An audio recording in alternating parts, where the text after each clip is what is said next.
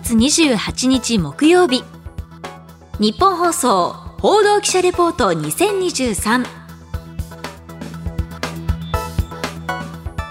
日本放送アナウンサーの前島香音です。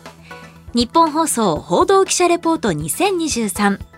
このプログラムは日本放送の報道記者が政治経済事件災害からこだわりのテーマまで日々取材し現場の生きた情報をお伝えしていきます。毎週木曜日の午後に更新しています。今回は私前島が進化する音声生成 AI どうなるアナウンサーの未来というテーマでお送りします。突然ですが皆さんは生成人工知能すなわち AI についてどんなイメージをお持ちでしょうか？最近は気づけば身の回りにある様々なサービスが AI と関係しているという状況も少なくないですよね。そんな AI の中でも今回取り上げるのが音声生成 AI。その名前の通り音声を生成する AI で一人の声を入力するとその人の声を高いクオリティで再現することができるものです。人の音声を使った文章の読み上げやナレーションの技術が向上していることを聞いたですとか、実際に人間のアナウンサーが読んでいるものと大差なく、とても聞きやすく放送されているニュースを実際に聞いたという方もいらっしゃるかと思います。つい先日のトピックスでは、AI の大規模言語モデル、LLM を開発するスパイラル AI という企業が有名人や著名人と疑似的な会話ができるチャットサービスを発表しました。今年の10月下旬から女性タレントとコミュニケーションができるサービスを商用化するそうで、有名人の人柄ですとか性格、趣味を踏まえて回答が生成されて、テキストと音声の両方で返答することができるんだそうです。また、亡くなった人の声を再現するサービスも現在多く実現されています。中国で展開されているデジタルイエは亡くなった方の声で話すようになっていて、チャット GPT とつなげて質問すると返してくれるということでした。こういった話題を耳にするたび、私たちアナウンサーや交通情報を声で伝える仕事、電車や施設で流れる音声アナウンスなど、声を使ってお送りする仕事は一体どうなるんだろう。AI の進化に伴い、いらない職業になってしまうのではないだろうか、と将来に対して考えることが増えていました。今後、音声生成 AI の発展とともに自分の声を使って音声で伝える職業はどうなるのか、実際にお話を伺ったのは AI の第一人者である安野隆弘さん。岸田文雄首相の AI 有識者との車座対話で、岸田首相の声を再現して話題になった AI エンジニア兼 SF 作家として活躍されている方です。私たちにとってとても身近な存在になりそうな音声生成 AI。個人の声など実際の人の声を再現できると聞くと、正直今後声を使った職業は必要としてもらえるのか不安になってしまいました。その不安を安野さんに伝えると、このようなお答えが返ってきました。大きく、長期で言うと、基本的には人間がやってる知的作業は別に、あの、読み上げ以外も、あの、すべてできるようになるので、アナウンサーだけの問題というよりかは、あの、別に、全員が直面してる問題だなと思いつつ、でもその中で残るのって、なんか大きく二つあると思って、一つは、人間がやってることに対して価値を見出すような仕事。で、もう一つが、あの、人間の筋肉を使う仕事っていう、なんか大きく二つあると思うんですね。で、えっ、ー、と、電車で言うと、なんか、スポーツとかそうですよね。なんか、車とかがめっちゃいくら速かったとしても、100メートル全力で速く走る人はすごいみたいな感じとか、あとは、あの、アーティストとかですね。その、芸術はやっぱ人間がしてるから価値があると思えるっていう話とか、あとなんか偉い人が責任を取って辞めるとかですね。その責任を取るのはやっぱ AI だとできないということに今のところなっているので、まあそういう話はと思っていて、で、まあ、アナウンサーっていうのは結構、その、読み上げ機能として使われているというよりかは、なんか結構最近だと人格を持った、あの、なんだろうな、この人がこう思っているとか、そういうこともあの、言うようになってきてるじゃないですか。とか、あとタレント的な活躍もされて、えー、きてることが多いと思って、なんかそっちの方面は結構人間がこう思ってるとか、そういうことに対して価値を見出してる部分が大きいので、なんか別に、あの、残るんじゃないかな。なんかリアクションをする人が別に機械がリアクションしてもあんまり感情にはできないなっていう、なんかそういう意味では残る、残りそうだなと思うんですけどね。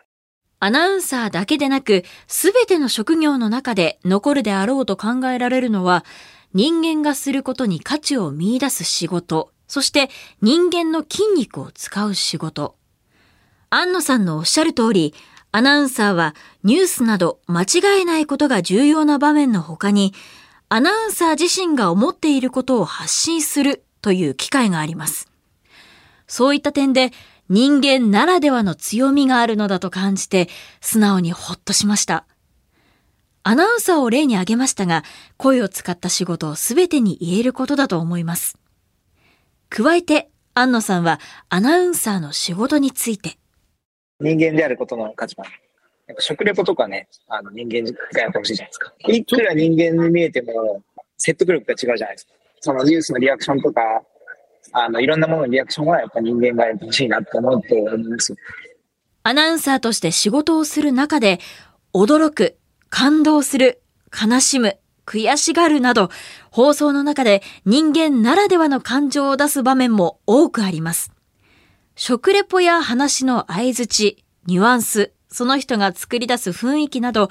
AI にはない私たちの強みを大切にしなければならないそしてそこに AI にはない強みがあるようです。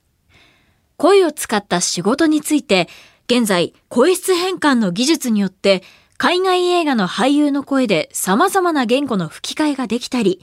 以前収録した声を再現することで台本の書き換えが起こった時にわざわざ再度収録する必要がなくなったりと格段に便利になっています。また海外ではハリウッドで俳優によるストライキが起きたり、日本でもアーティストや声優の方が危機感を示したりしているという現状もあります。そういった職業の未来について安野さんは、間違いないようにニュースを読むことだけを求められているアナウンサーなど、AI の進化により求められなくなったスキルしか持っていない人が職を失ってしまうことは繰り返し起きている現象であり、今まで通りに仕事を行おうとすると難しい部分がある。AI の技術の進化により多職種でそういったことが起こる可能性は大いにあるので、職業に応じた対応ではなく、全般的に技術の進歩に順応することが大切。コンテンツ制作が今までできなかった人たちもできるようになったり、画像生成 AI のおかげで絵を描く人の人口が増えたりと、良い方向へ寄与している部分もあることを考えると、それぞれの職業が前進するか後退するかは一概に言えないとおっしゃっていました。現時点でも AI を導入してニュースなどを展開している放送局もありますが、それぞれの局で重視するポイントは異なっていて、とにかく間違いがないことに注力している。その場の雰囲気や感情を出すことが最も大切と考えている。など、重きを置いているところ。また、ニュースを伝える報道番組、バラエティや中継、レポートなど放送する番組のジャンルによっても AI を導入する時期やどんなシステムのものを選ぶかが大きく異なるのではというお話もありました。安野さんがこれからの音声生成 AI に期待することは？声の変換っていう意味で言うと、やっぱ大きく二つで、一つは、その、声帯を失われた方とかが、あの、元々の声で喋るっていうことがまたできるようになるといいよね、というのが一個。で、もう一個は、やっぱりコンテンツを作るときに、あの、そのコストを下げることによって、まあ、いろんな、今まで、大きなスタジオじゃないとできなかったような作品とかを、あの、まあ、インディーズスタジオであるとか、スモールチームでも作れるようになる。で、そそれによってなんか、あの、いろんな才能って出てくると思うんで、だから、上の声質変換っていうところには期待します。また、こういったことも。まあ、今後、もうちょっと演技をさせられるようにしたいですよね。その、欲をここは強く言ってほしいとか、ここでちょっと、その、悲しい感情を出してほしいとか、嬉しい感情にしてほしいとか、なんかそういうところの制御性っていうのはまだ、まだ、あだと思うんで、なんか、今後そういう研究とか進みそうだなと思ってます。私はアナウンサーとして就職し先輩方から学んでいく中で読み間違いのないのは当然のこととしてリスナーに伝わることを大切にするようにと学んできました。取材の中で人間だからこそ伴う感情の乗った言葉だからこそ伝わる場面も多くあると感じているので、声を使った音声の職業が今後も残っていくかどうか前向きに考えています。進化が止まらない音声生成 AI。今回、安野さんのお話を伺って、AI だからこそできること、また人間だからできること、それぞれの強みがあることが分かりました。一アナウンサーとして今後今行っている仕事がどうなってしまうのか不安な点もありましたが、未来に対して自分は何ができるのか、変わっていく技術にどう順応しながら自分たちだからこそできることを大切にしていくのか、日々考えながら仕事をしていく必要があると感じています。今後の変遷に注目しながら自らのあり方も工夫し、そしてこれからも皆さんにお伝えしていきたいと思います。今回お話を伺った AI エンジニア兼 SF 作家の安野隆弘さんのインタビューを盛り込んだ産経新聞の記事。